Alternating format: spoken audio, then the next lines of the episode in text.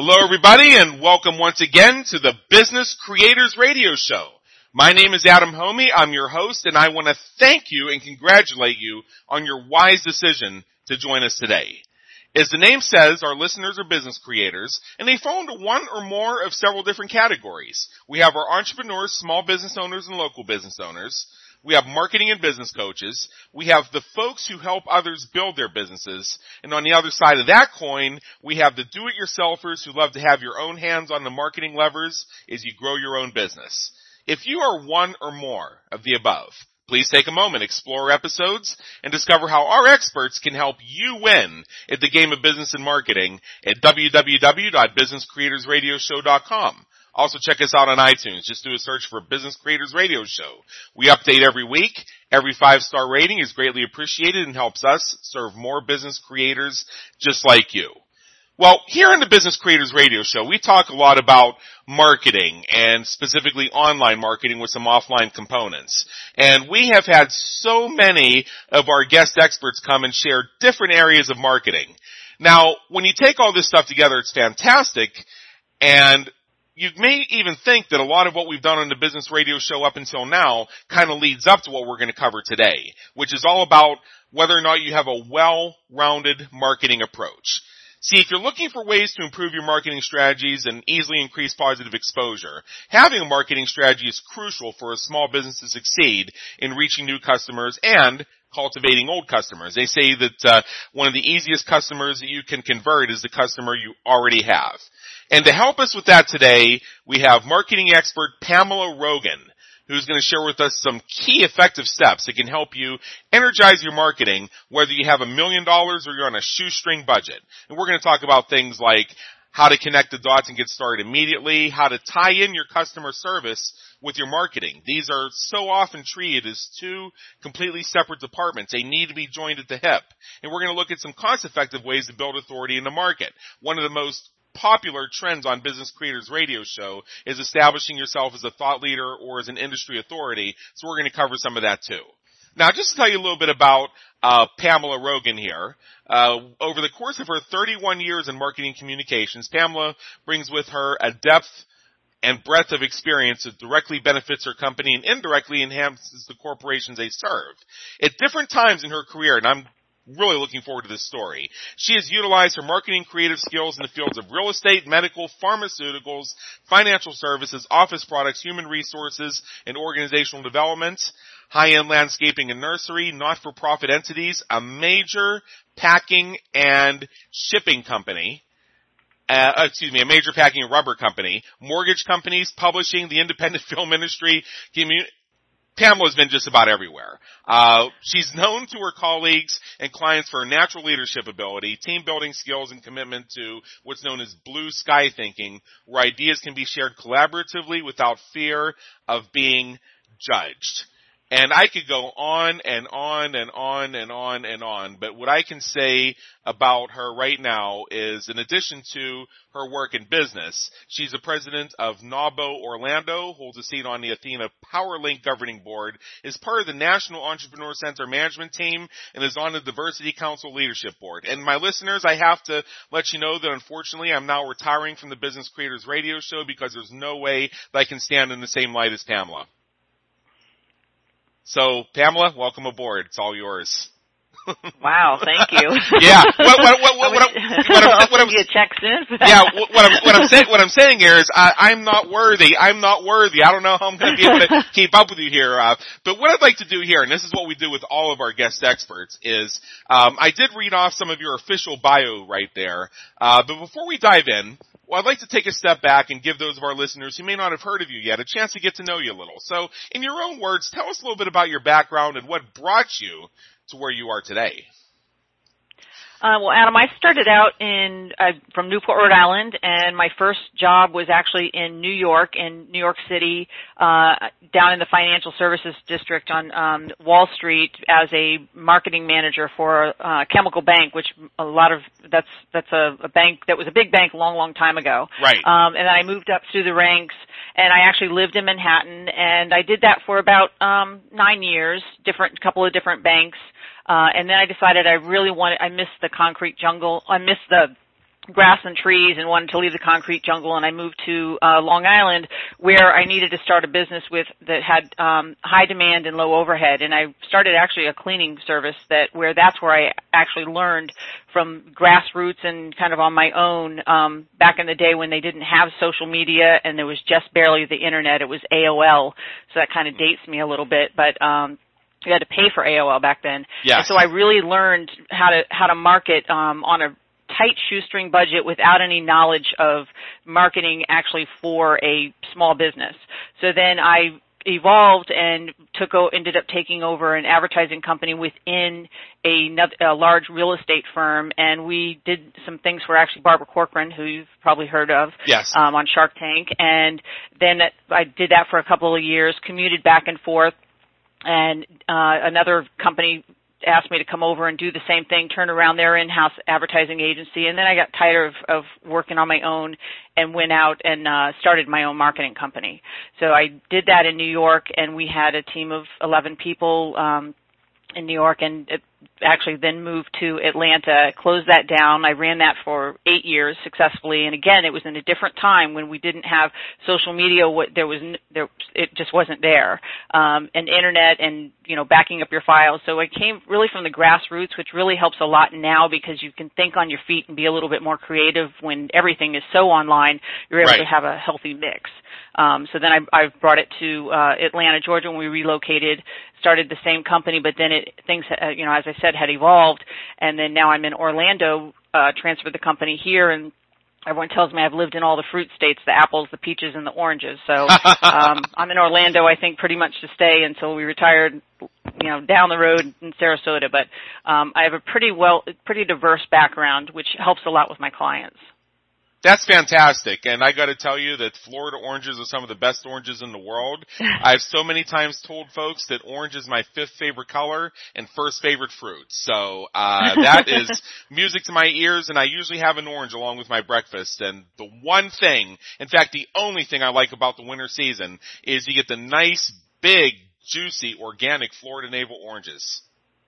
Yep. that's like that's uh, that's like the one small consolation because he, even here in Las Vegas is some of those big, juicy, organic Florida navel oranges. So that is fantastic. Now, what we do here in the Business Creators Radio Show is we provide the tools, techniques, and strategies to help entrepreneurs quickly grow their businesses. And a lot of our listeners tell me that they have everything they need to implement anything that anybody, including you, shares with them, except for time and money. This is a question we ask every expert who appears on our show, and what I like about it is not only the variety of different answers, but also the variety of ways the question is interpreted. So how do time and money play a role when it comes to creating your marketing approach? Um, Adam, it plays a really big role. And one of the things that I've learned from experience is that when you're going into it, you know, of course you want to do everything you can to get, you know, increase brand awareness and get the word out.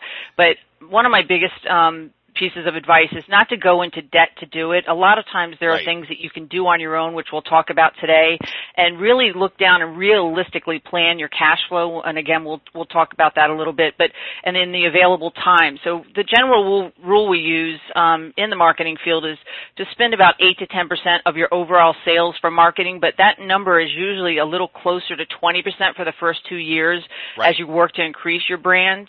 Um, and before you embark on any marketing decide how much time you can realistically spend on this area without sacrificing the operations of your business. It's that whole working in it versus on it. Um, for example, we tell you know we do in house is we dedicate a half a day you know on Friday for strategic thinking and kind of block that time out. And that amount of time will grow as you evolve and ultimately be delegated to a team member or team members or an outsourced uh, company. But planning ahead and making sure that you don't overspend where um, you know and spend wisely less is more. That's great. Absolutely. Now I know you're going to be sharing more with us about the elements you recommend your, that we include in our marketing approach, but there are so many different places where we can start. In fact, if you want to get started with a free education online marketing, just sign up for a bunch of lists and read a bunch of e-zines and emails that come out. And what you're going to find is you're going to discover a guru that you believe in or somebody who's path you want to follow because they blaze the trail. You're going to have everything set up. You're going to be ready to launch something. You're going to have your website set up. You're going to be ready to do something with your business. And the next thing you know is somebody else is going to send out that email that's going to say, oh no, no, that stuff is all wrong and I tried it his way and here are the results I got and look how bad they are. Now you need to do things differently if you actually want to succeed, succeed in business. And then they'll throw in nice little phrases like go big or go home or if you don't do this, you're not really in business. And it leaves a lot of people especially where I find them, and they say, there's so many different things out there. How do I know who's right? So that's what I think a lot of our listeners, whether they're new to their industry or they're just getting started, they're looking to take things to the next level, find themselves. So where is the best place to start? The best place is first to define your business model. Um, we've encountered so many uh, businesses that go out there and they start doing social media and newsletters, and they're just a little bit scattered and they're spinning their wheels and wondering why they don't have any return on the investment. You need to take a step back to take 10 steps forward. Um, and I'm a firm believer in this because, again, you're just wasting time and money, and, um, and you also need to realize that time is money. So if you're not necessarily writing a check for something, your time is money, especially in business business. So the first thing you need to do is, you know, my thing is problems plus pain equals profits. So identify the problem. Um, when we when I do a live like in person interview, we um, uh, presentation, I have an example of just to kind of dumb it down a little bit of a crying baby boy and then his sister standing next to him with a bottle of milk. You know, he's obviously sitting there hungry and crying. She has the the, the solution to his pain. Um, okay. I know it's a real simplified um, example, but you need to figure out what problem do you solve. Um, you know, there are a lot of you can have a, a you know a generic you know ream of copy uh, copy paper because we have a client that does office supplies, but you have to really define okay what makes them different because that's you know a commodity. You can buy a cop, you know ream of copy paper anywhere, and their defining right. difference is their customer service. They have competitive pricing. They have you know, but you need to really clearly define what is you know the difference between you and the others, and we'll talk about that a little bit later. Um, so the you know describing the pain and then specifically how you solve the problem. And in this case, the little sister, if she's not a brat, will give the you know her little baby brother the bottle of milk, and therefore it's easily solving the pain. He stops crying, and you've you've essentially made a sale. Um, if it were in business terms.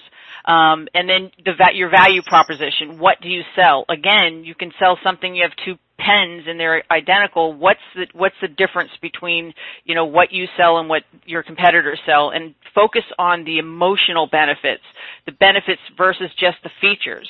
So you can you can have two different companies talking about the same thing, but it's all in how you word it. But then when you do word it, you need to stick by it. So for the example of the, the differentiation with the cu- level of customer service, you need to, in everything that you do, whether it's answering the phone from your receptionist to your assistants to anyone that's out, you know, in standing in a grocery line talking to customers, you need to talk the talk and walk the walk.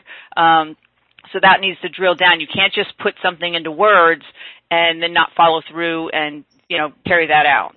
And it's, you know, it's the end user emotions. You know, many times for point of sale, if you're up at, you know, in the drugstore and you have something there that's there, that's, you know, they, they get you because there's a lot of things that they know that, you know, a lot of it's an emotional buy. It could be some little cute thing that you may never use. Right. But you really need to put yourself in, you know, kind of think in that manner. Um, and I always say put yourself in your customer's shoes. So there, we have customers that aren't even you know clients or customers of their own product or service meaning uh you could have a, a man that's selling women's shoes and he's not going to buy the women's shoes for himself. So you you know you need to when you're taking your marketing approach put yourself in their shoes and you know their way of thinking especially if you're doing you know when you're writing your copy or doing your website you need to you know come across as you're, so that you're talking directly to them. And one of the tools you can use to help you with kind of identifying um, some of this is Google has a good keyword planner where you can go in and identify keywords based on your industry. So you can put in, you know, office supplies, and it will come up with a bunch of different um, keywords. And back in the day, it used to be that just a keyword, but now it's phrases versus just one keyword. So you need to, you know, uh, the best, you know, vacation ever or you know you're you're typing in a series of words and so that's how you have to think but there are a lot of free tools out there where you can do it and you know do your due diligence and save it because you'll be using it in other um areas down the road and you'll and Google Analytics is something that would also tie into that and we'll we'll talk about that a little bit later. Um, and then a marketing plan um, is another you know area where people get really really scared and they think that you need to write a novel. And unless you're going in front of you know a big investor and you're you know you're just doing this for yourself which you, which I really insist that you do is it's just a one page plan which will evolve as you grow. So that will be include your mission and objective. Um, and that's something where you can ask for help. Get you know get form a focus group of people that would buy your product or service and go through this with them. Ask them, you know, what what do they think would be a good mission? People that you know, like, and trust that aren't also going to yes you to death. Um, right. That will be honest, you know, with them. To, you know, give them a twenty-five dollar Walmart card, or you know, buy them lunch and have them come in a room for a half a day and kind of go over some of this, so that you're not living in a vacuum um, and you're really talking to your target. Um, and then you, then once you know your target, you're going to go, you know, you're set out your customer profile, and that will be in your marketing plan. Um, and then your budget. Again, I can't stress how much you know to be realistic, but put those dollars. Don't go get the fancy phones and all the the, the huge computers and all of this stuff. Bef- you know, put some of you know be realistic with your money. Don't go into debt, um, and you know have a budget and stick to it. Don't go over because you see some shiny little toy over there unless you can adjust somewhere else. Um, there's too many businesses that end up failing because they they stress out over money and you don't want to you're already going to be stressed out enough if you have a business no matter what stage you're in so you want to make it as you know try to plan ahead. Um, and then identify the channels that you'll be using so whether it's you know blogs social media um, you know your website list those out so that you know this is the the plan that I'm going to follow and I'd prefer someone use just one or two of the channels you know versus doing everything at once so that you can get really good at it and I'll identify some of the things a little bit later of you know on how you know the, the things that I recommend you do up front. Um, but lay that out so it's a it's a roadmap. And then within those channels set up you know some specific campaigns and tactics. So it's it's you know for example it's like a theme across all platforms. We have a client that's a large medical facility facility and we'll do like an anti-aging month. So, you know, everything across the, the thing, you know, whatever we do is themed with that. So it's really pounding into, you know, the message. Um, and then collateral material. So, you know, your business card. And nowadays you don't always need stationery, but you don't always need collateral material either in the form of print. Uh, you can use that digitally. So that all depends on the nature of your um, business. But those are the those are the kind of things to do up front, and it's very important, and it, it takes a little bit of time, but I highly recommend that that exercise is done. Wow, uh, there are so many things I could pull just out of uh, that one uh, set of data you gave us here, and I know that we have a very limited time together. There are two things I want to pull out of that though. Um, so often we hear this in sales training where the sales trainer comes up and they hold up a pen and they say, "Sell me this pen." Because right. you, meant, you mentioned something about uh, you know mm-hmm. commodities and things like that, and see the way I the way I answer that question is I'll take their pen off of them and tell them they have to write something down. Suddenly, that pen's very valuable to them. Right. Exactly. Yeah. Hold it in your hand and use it. Right. Right. Another thing I want to pull out here is you mentioned uh, things like, you know, some of the peripherals or some of the collateral of the business, such as stationery and business cards. So settle a bet for me. Do you think that in this day and age, business cards are really necessary in most cases?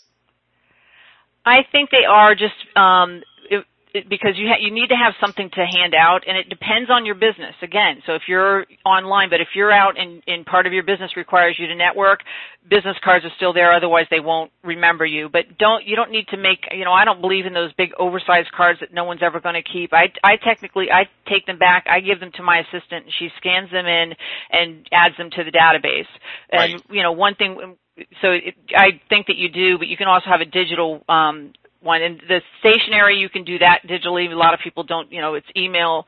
Um, but I will say with collateral material, more and more with some of our clients, we're reverting back to print uh, because they the, the bandwidth. I mean, I know I receive over a thousand emails a day, and that's just on my business side. That's not on the other organization that I run. Sure. Um, so so sometimes when I get something in and it catches my eye and it's simple and clean, um, and it has that message, as long as they, you know, it's it, it's not too busy and it, it you know that that kind of drives home with me and that's worked with some of our clients going back to that especially if you your client is a high end you know if they're if you're targeting the CEO and it's not necessarily an admin within the company that's going to stand out a little bit more. So you can be creative on that, um, and it all depends on your business. But don't spend tons of money on on just you know because you think you have to get a trifold brochure.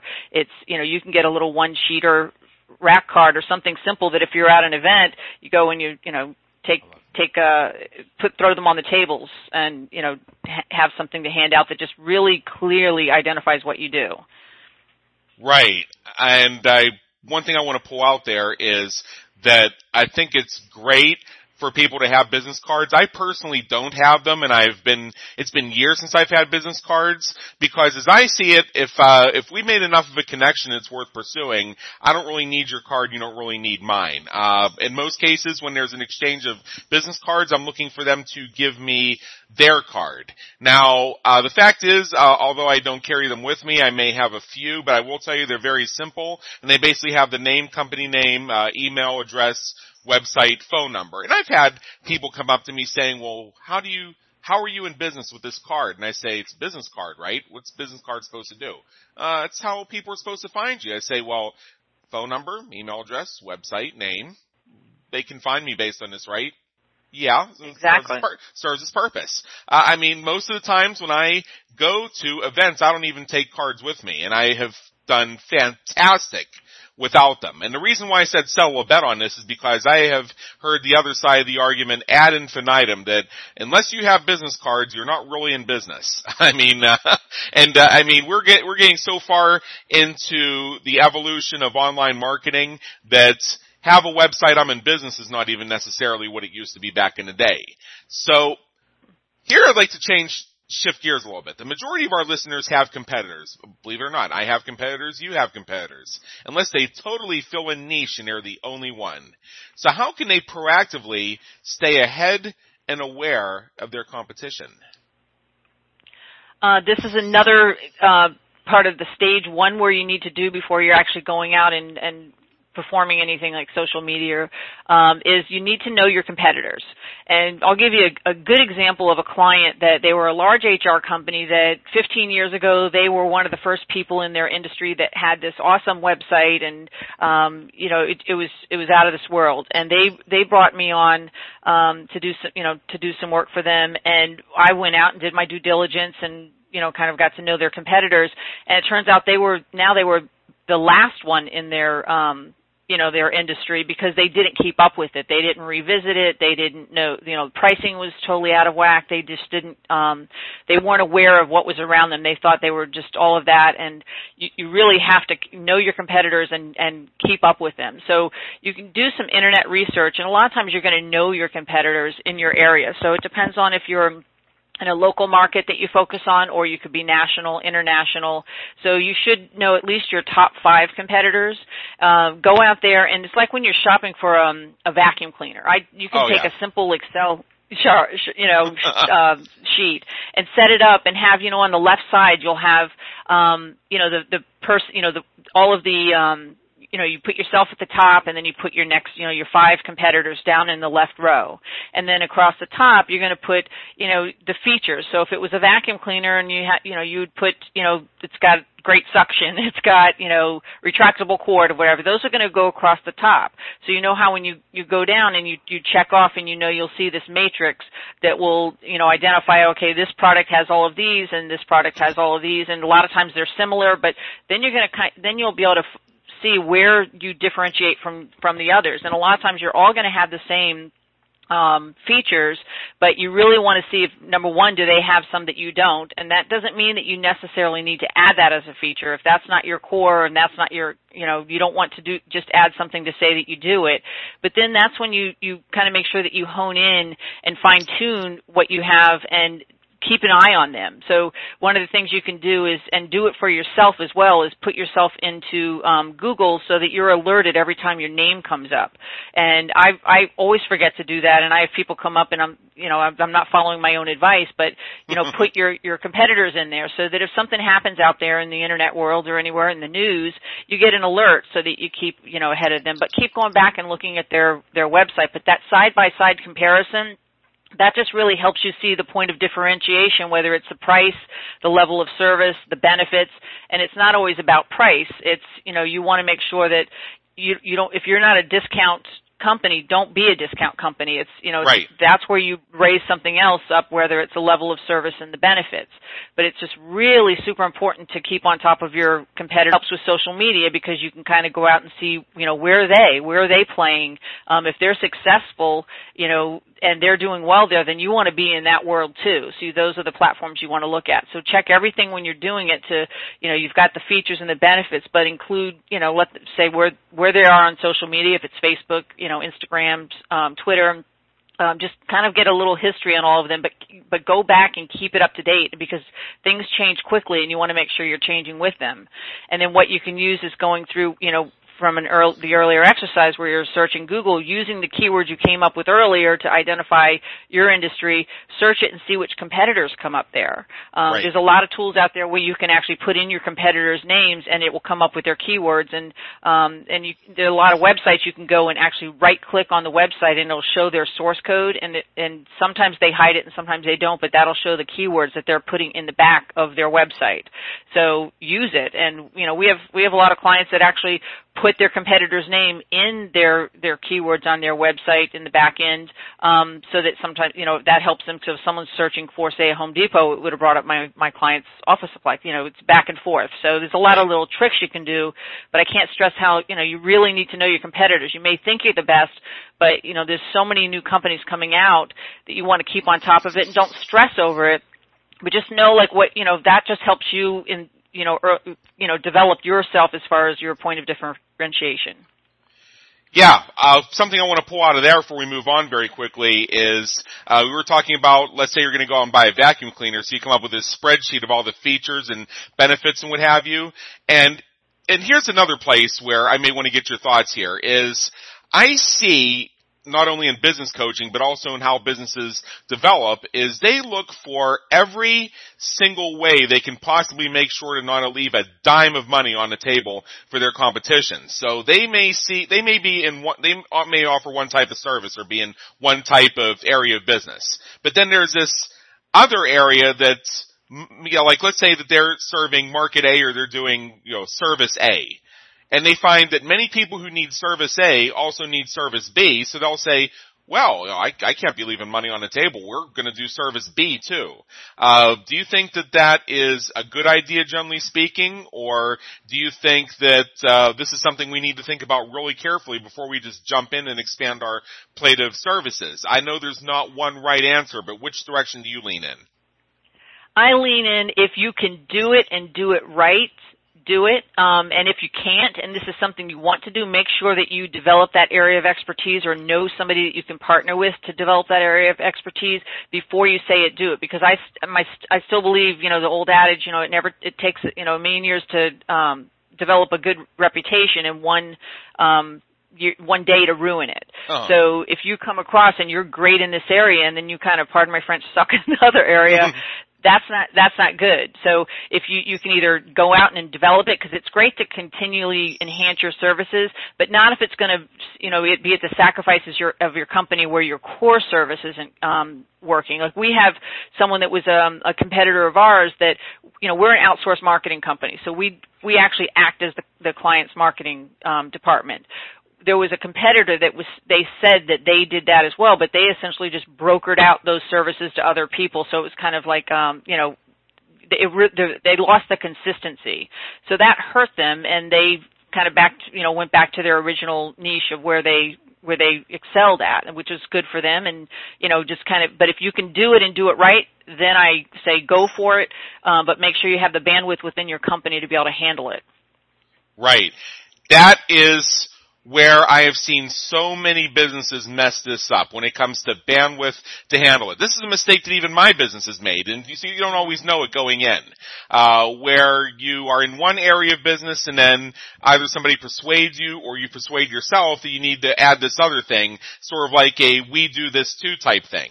And you mentioned uh, having capacity and having the ability to do it. I would add having the passion to do it because if you're adding on yes. a service just because uh, maybe your mastermind all ganged up on you and uh, challenged mm-hmm. your manhood or your womanhood if you didn't do it, or uh, if you do it or something like that, uh, you uh, will take on something and then regret it. I have a really good friend of mine who was uh, offering a certain type of service. It was an area of online marketing. I'm not going to be any more specific about that because they know who they are. And uh, unfortunately, they had made a decision in their marketing to say, "Oh, and we'll build you a website too." Well, that's all well and good, but they themselves didn't know how to build a website. They didn't have anybody in their core team on how to build a website. They'd always hired other companies to work on their own website. So the only way they could fulfill this was to get other developers and build a web development team. So wouldn't you know it that they had three developers on board and within a three day period, just all of a sudden they all up and quit? Yep. One yep. of them and just you lose the consistency. Yeah, one of them just stopped answering emails. Another one said, uh, "You know what? I've gone exclusive with somebody else. I need to get rid of all my other clients. Sorry." And the third one, it was actually kind of a blow up where I think the words "screw you" were thrown in at some point along the line. but the bottom line is my is my well-meaning uh, friend, uh, somebody who is somebody of the utmost integrity. Uh, really stand up kind of person. Uh, they found themselves in a situation where they had all these web projects they need to get out and nobody to do them. They ended up losing their shirt having to bring in other people on a rush basis to pick up these pieces. Uh, all because right. it really wasn't something they needed to be doing. They need to do one of two things in my personal estimation.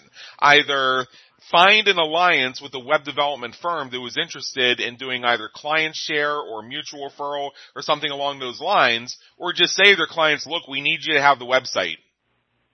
Because I know I know other people out there, other friends of mine in business, to say, look, we don't build websites. You have to have the website before we can work with you. So if you don't have a website, go get one and come back to me. Is their line? They right. don't even they don't even offer their they don't even offer referrals to web companies. They say no, you just have to go go get a website, and when you're ready, come back to me. And that is right. that and, is one way of yeah, looking build at up it. your referral network right. build up your you know we have a, a, company that they do all they do is creative design. And so in the back end we do their public relations. But the important thing is if you're going to partner with anyone you need to make sure that up front the culture and the way that you work with each other is totally defined. Otherwise the customer the the end user is the one that's going to be sacrificed. Exactly Exactly. So um, now that we have identified our competitors, and we've also done some of this research to figure out how we're going to fill this niche, or whether or not we're going to fill the niche, or what piece of the niche we're going to fill, what are some of the steps that we need to take before actually implementing any marketing? Well, first of all, you need to, uh, you know, for some of the information that you gathered before by doing your homework, um, is you need to decide who are you? Like, who do you want to be? What is your, you know, what is your company? Not just the the product or service you're selling, but what is the, you know, like I said earlier, the culture. Like, what are you, you know, a real hip company or are you real super corporate? Um, it, and a lot of that is based on your target audience because you want, you know, a lot of them like to do, you know, business with they people they know, like, and trust, and kind of a reflection of them. And it doesn't always have to be a reflection of them, but you have to be able to understand your target audience. So one of the things is when we were talking about networking is develop your elevator pitch and it's I, I hate those little stifled programmed um, type of pitches, and it, it, it comes back to the time when you know when you actually were in an elevator and they say you have 30 seconds, but it's very rare you're going to have that amount of time. So you just want to quickly identify yourself, you know, with your name, your company, um, what, and, and make it into a conversation, into an actual statement uh, you know so it's it doesn't seem so forced you know and but include in there what pain you alleviate why are you better and give a call to action. And a lot of times the why are you better portion can be you can actually provide an example of how you helped a customer. And, you know, we helped their customer increase sales by, you know, $100,000 in the first three months, um, and just keep it really casual and then a call to action. So if it's someone, and I, this I can't stress enough, if, if it's someone that you don't feel will either be number one, a, you know, potential client or a strategic alliance, because there are a lot of people, for instance, you know, we have real estate client that we have them strategically aligned with mortgage brokers and title companies because they all have the same you know target audience so those could be good strategic alliances you know meet for a cup of coffee but if it's unless it's really a hot hot lead none of us have the time anymore and we could say let's schedule you know a 20 minute phone call to get to know each other um, but again, if it's a if it's someone that you feel would be a really strong client, then you know you want to get together with them. But try to get that call to action, and everybody has their smartphones; they can get that on the calendar then, uh, versus going in there and sending out that that email, which is going to be tough once you once you leave. Right. Um, and then the, the other, the very important thing is a brand message, which is gives an overall just summary of your company. And you want to have that in two forms. So you want to have like your 50 to 100 word uh, brand message, and then your 300 words. So there's things that we'll be talking about later that you'll you want to include that. Um, in there so that it's very consistent. It tells what you do, talks about the pain that you alleviate, and keep it, you know, keeps it really simple. And the other thing you need is your identity package. So if you're going out and we're, ta- you know, again back to business cards and logos, you, you need to to have your logo first and and decide what colors. And when you're looking at the colors, don't just look at the colors that appeal to you. Think about your target audience. So if you had a cleaning company, you know, blues and stuff like, that appeal because they appear clean. So do a little bit of research and again look at your competitors. Don't mimic them, but just kind of see the ones that are successful so that you can kind of have that kind of that color palette.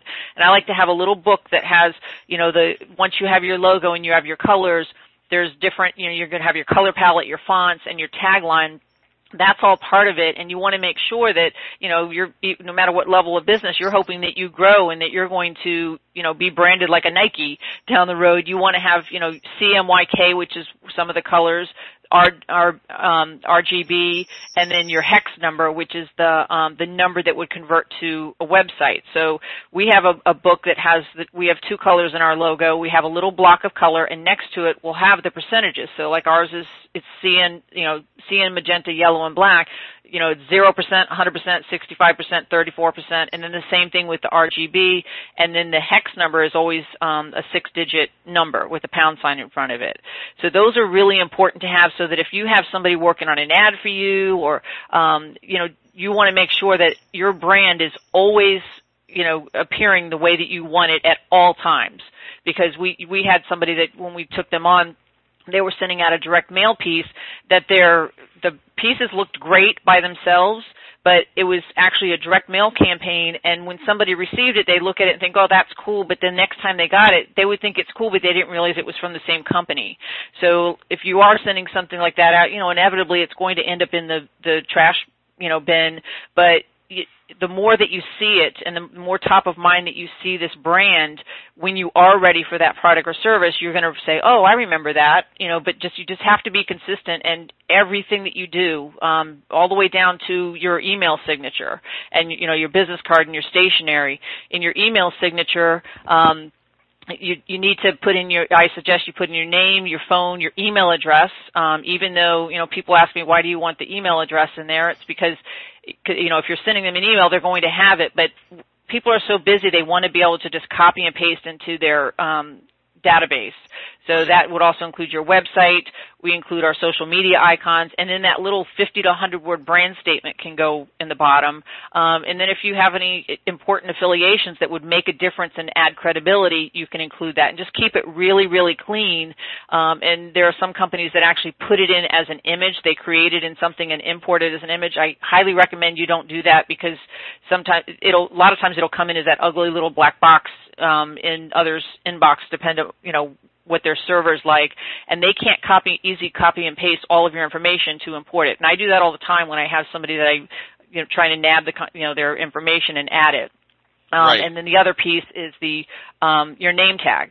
If you are, if your business is being out there, you know, don't be trapped into the little ugly name tag that they give you. Do a little branded name tag, and it can even mimic your business card, but have some color to it, um, and just you know have your name and your company name uh, on it. It's really prominent, and your you know company logo so that you're not stuck. You know, just get the little magnet ones, and those are really cheap. But it just it, you know have that across the board. If you have employees, team members, uh, then you're not stuck with the little thing that sticks on you, and ha- you know half the times the name is spelled wrong. Right. I, I know exactly what you're talking about here. And I see people sometimes uh, go just a little far with their collateral materials, and it actually ends up being counter to the purpose. Like I personally am not a huge fan of those big graphic email signatures for some of the reasons you described, which is just because it's a graphic in your email doesn't mean it's going to be a graphic in your recipient's email. Those things tend right. to get knocked off the email as it gets forwarded around, and uh, you know you can't exactly copy paste the information right off a graphic. However, you can copy paste the information when you spell out the information. Like in my email signature, um, I, I, I type out the information that people would need to access because I don't want it to. The one, uh, one thing I don't want to hear is uh, what's your email address or what's your phone number right. or something like that. Now, all my calls are scheduled anyway. I never take calls off the transom, just somebody picking up the phone and calling me. Uh, but uh, I, I don't take it live because I'm very focused on what I do. But at the same time, uh, we do have a mechanism in place where if there is a need for a conversation, we can certainly schedule that, and I include that in my signature as well. So if you're looking to get me on the phone, uh, you know, I just revealed right here, just picking up the phone and calling me, you have a very slim chance of actually getting me live. Uh, chances of getting a call back, I'm going to just be real with you, aren't all that great either. So I put right in my email signature my scheduling link.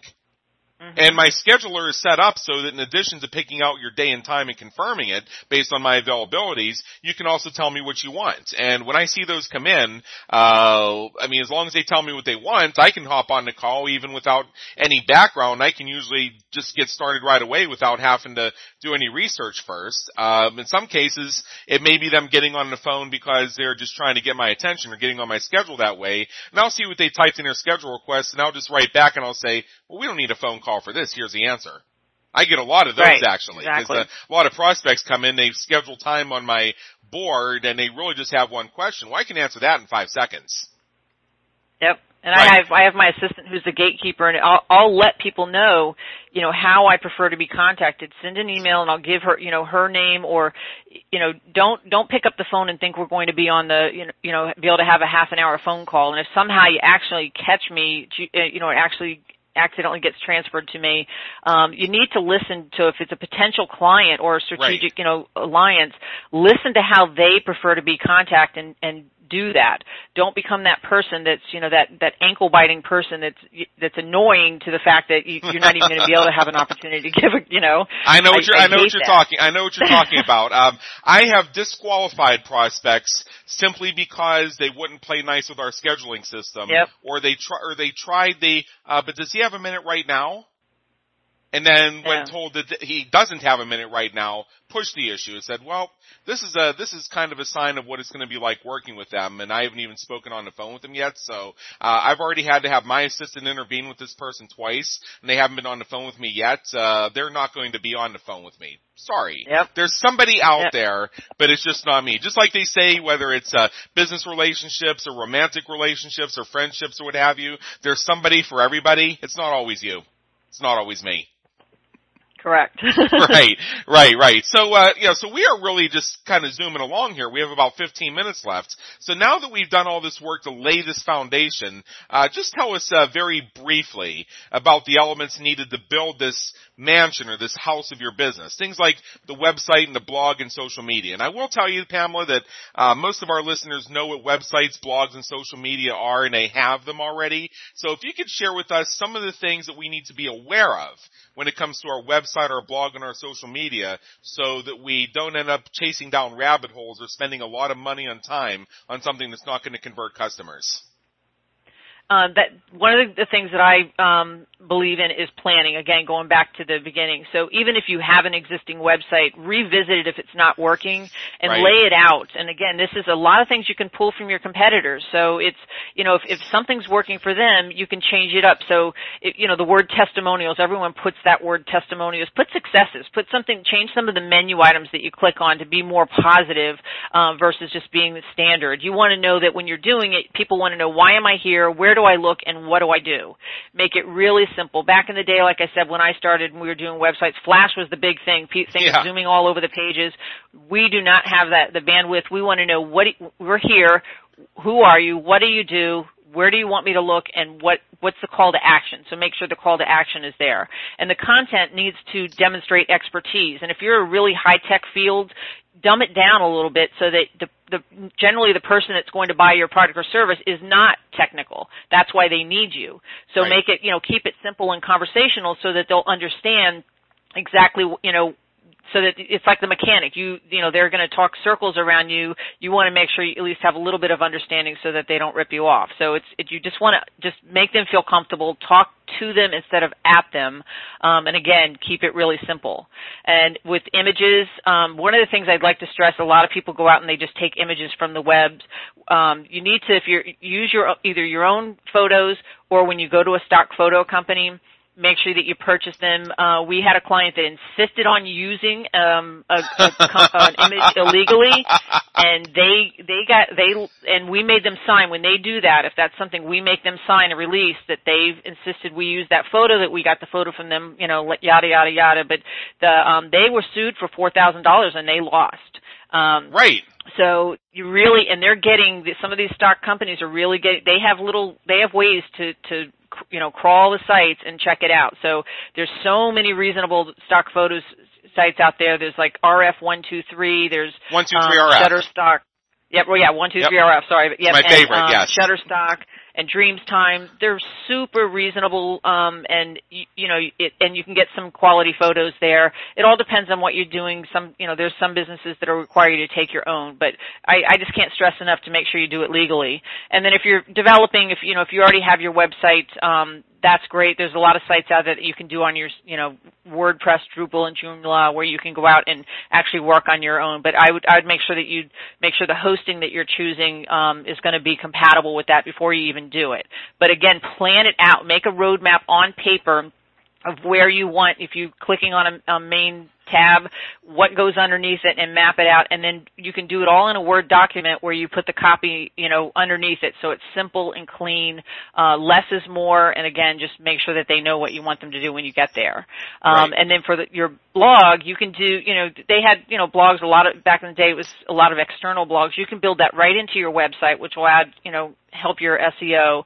Um, you, this really helps you build credibility. So the content you want to make sure it's relevant and fresh. Um, demonstrate expertise and the frequency I recommend once a week if you're going to do it. Um, every twice a month is fine but what we have a lot of clients do is we we manage that for them but they'll we'll we'll help them by getting guest bloggers so that maybe twice a month you have someone that's in a the same target audience as you that has a following so you can tap into that and you have them do a guest blog on your blog which takes some of the pressure off of you and keeps you interesting but you want to make right. sure again that they're going they're at that level that you are so that the credibility remains because you know it's who who you are what you eat with you know it's uh I'm no, I didn't say that correctly, but it's you just want to just be careful with that. But plan it out in advance. And if you're doing a theme like we talked about before with a campaign, maybe that's what you blog about. And it does not have to be a novel. It could be two paragraphs. Just keep it fresh and just continue to you know demonstrate your expertise. And if you're doing it, you make sure that you engage. There's there's so many people that do that with social media and blogs where if somebody makes a comment, they don't respond. Um, you need to engage because that's you know you're many times you're going to have competitors that may get on there and actually comment and that's a good thing you know because a lot of times it's a it's a positive thing and just make right. sure that you you know respond positively back. If it's a negative comment if it's justified and it, you, you can have constructive criticism respond back in a positive manner. If it's super super negative then you know just just delete it. You have some crazies out there. But oh, yeah. a lot of the, the blogs that you can set up where it sends you actually an alert before it's it posts live. So you approve the post and that's what we we recommend is so that you just don't have to worry that some person's going to be out there. Um, you get to approve the post, and if someone does it and it is, is distasteful, you can respond to them so that you know just to kind of get them off your back a little bit. But um, and then with social media, one size does not fit all. We have clients that want to be in everything, and and social media isn't for every industry. You want to make sure again that your you know target audience is living there. Um, so for like real estate, Facebook is awesome because you have everybody you know Facebook is is on you know on uh, your audience is on Facebook. So you want to check out you know where are your your competitors, where's your target. So if you're target your your competitors are, are doing really well on one platform make sure that you you're doing it there and content make it fun um, and insightful um, demonstrate that you're you know you're part of the community that's important and do not make it all salesy if you want to put in maybe 10% some promo you know promotions um, Facebook's really getting tough on that where they're not, so if it's anything that's saying like check it out or sales and it's in a regular Facebook post, they're not going to put that through because they want you to go and do, you know, do it through Facebook ads. And Facebook ads is, is, is a good way to go to help promote it and it's, it's pretty easy to do and it's very, you know, very inexpensive. But you really want to, that's where you can show your expertise and if someone's making a comment out there on, you know, social media and you can help them, help them without being salesy. Just show that you answered their question and then they're going to remember that and just ask them to follow you or like you and make sure your pages are branded um, so that they look you know consistent so your profile at the top whatever you know your block that you get at the top looks like your company. So again, no matter where people see you, you look the same.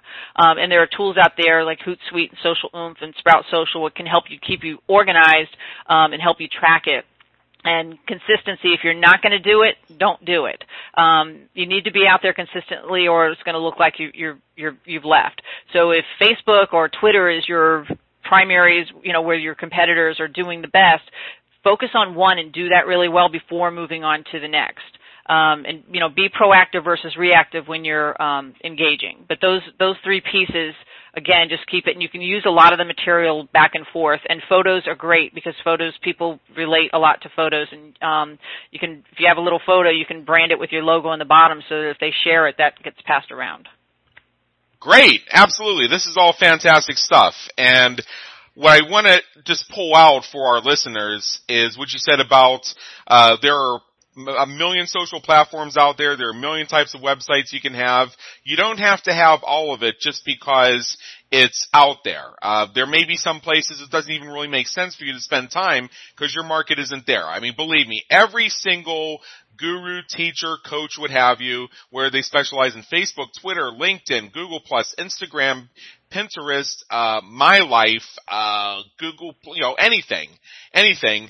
The one that they specialize in, of course they're going to say either you're here or you're not really in business. You might as well take your toys and go home. That's their message. But just because they say that if you're not here, you might as well not be in business, doesn't mean that's the case. Like for instance, my company uh, does not do Facebook advertising. Uh, there's a combination of different factors. Reason why we don't do it. One of the reasons is we just don't feel that our market is there. We don't. Right. We don't feel that is the best expenditure of either our time or our money bandwidth. So talking about time and money again, we just don't see that the hassle as we see it, and we really view it as hassle of dealing with the Facebook advertising algorithms is just not worth it when we have right. much straighter, shorter lines to our customers. Yeah, and it changes yeah. so frequently that that's that's just it's once you get to know it, it's just um and again it's it's based on the business because some businesses you don't don't spend the time there because it takes it's very time consuming. Yeah. I mean, don't hire an intern if you have an intern that you know one of the big mistakes is people will hire an intern to do their social media if they you know if, if, if the intern really knows your business that's fine but if they don't know your business you have to remember everything that's going out there is about you and it's your brand so you need to make sure whatever you do is consistent with your brand. That's one other point too. Um, let's leave let's leave paid advertising aside. Uh, there are many companies out there, and I can recommend a bunch of great ones that do social media curation or that will manage your discussion groups for you, where they'll come in and moderate your discussion groups and such things, or they'll manage your participation in other people's discussion groups. Now, personally, I think that if all the things you outsource in social media, your discussion group should be the one thing you keep to yourself, because mm-hmm. that's your best relationship builder. In fact, I teach a course on discussion group game. But that being said, if you have somebody typing in your words, you kind of have to keep an eye on what they're doing. Um, they right. may not do it intentionally, but they may end up posting something in a forum somewhere, and when you see this, you're going to say, "Oh my goodness, I never would say something like that." I uh, had a situation with a company I used to work with years ago. Great company, great company. Don't get me wrong. Uh, one day I got a very excited phone call from them saying, saying, "Adam, you got to stop everything, go into your LinkedIn and look at this thing we just posted, this answer to this, this thread, what's going on in this one discussion group on LinkedIn. Now, they didn't get me live, because again, nobody gets me live on the phone, so I listened to the voicemail, I went and checked it out, and then I called them back and I said, yeah, I saw it, I deleted it before you got me banned off LinkedIn. Do you really think that I would ever type that? I won't get into right. the specifics of what it was, uh, but it actually, with the way they had did that, runs counter to everything I teach in discussion group games. So not only was I, not only was that post breaking about 17 of the rules of etiquette of LinkedIn discussion groups, but it also would make me into a hypocrite, so I had to delete it.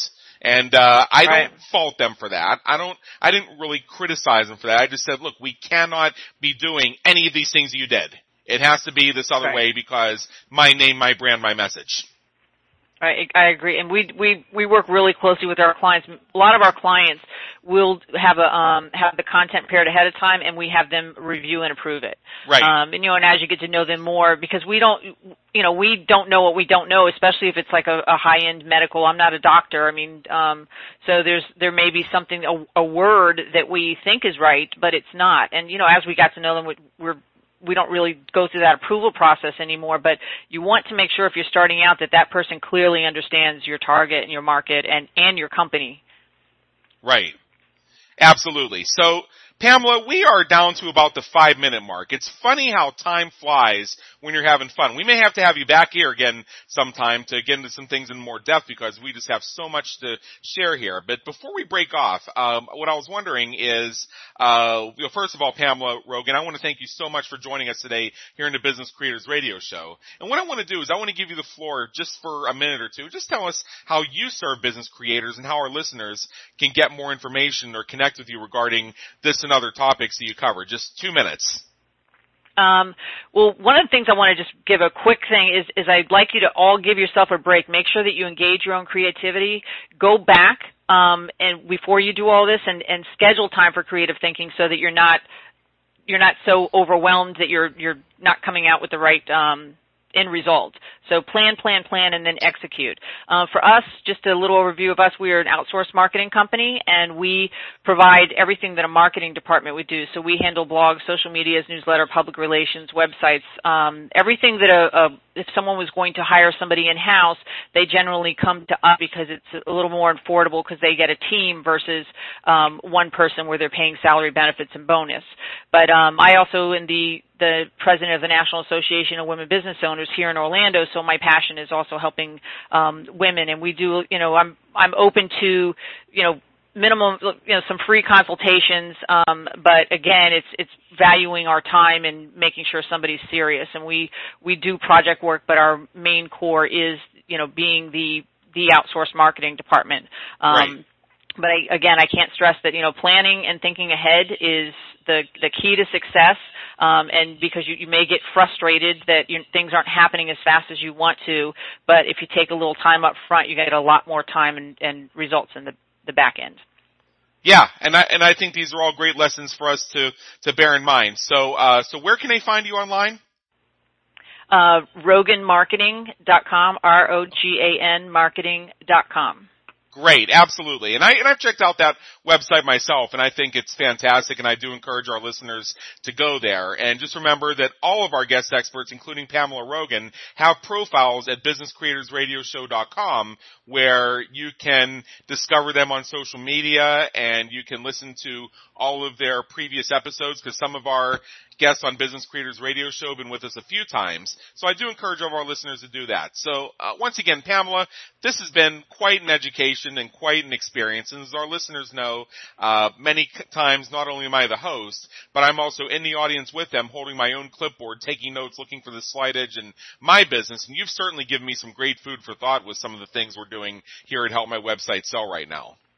Well, thank you, Adam. I appreciate it, and I encourage others to listen. To, I I just getting to know you, and I listened to a few of the your uh, previous episodes, and I've learned a lot there as well. Absolutely. So, so again, thank you very much for everything, and for everybody listening. This is Adam Hommey, host of the Business Creators Radio Show. Please take a moment, check out our previous and our upcoming episodes, and discover how our guest experts help you win at the game of business and marketing. We're also on iTunes where we update every single week. Until next time, have a great day Take care.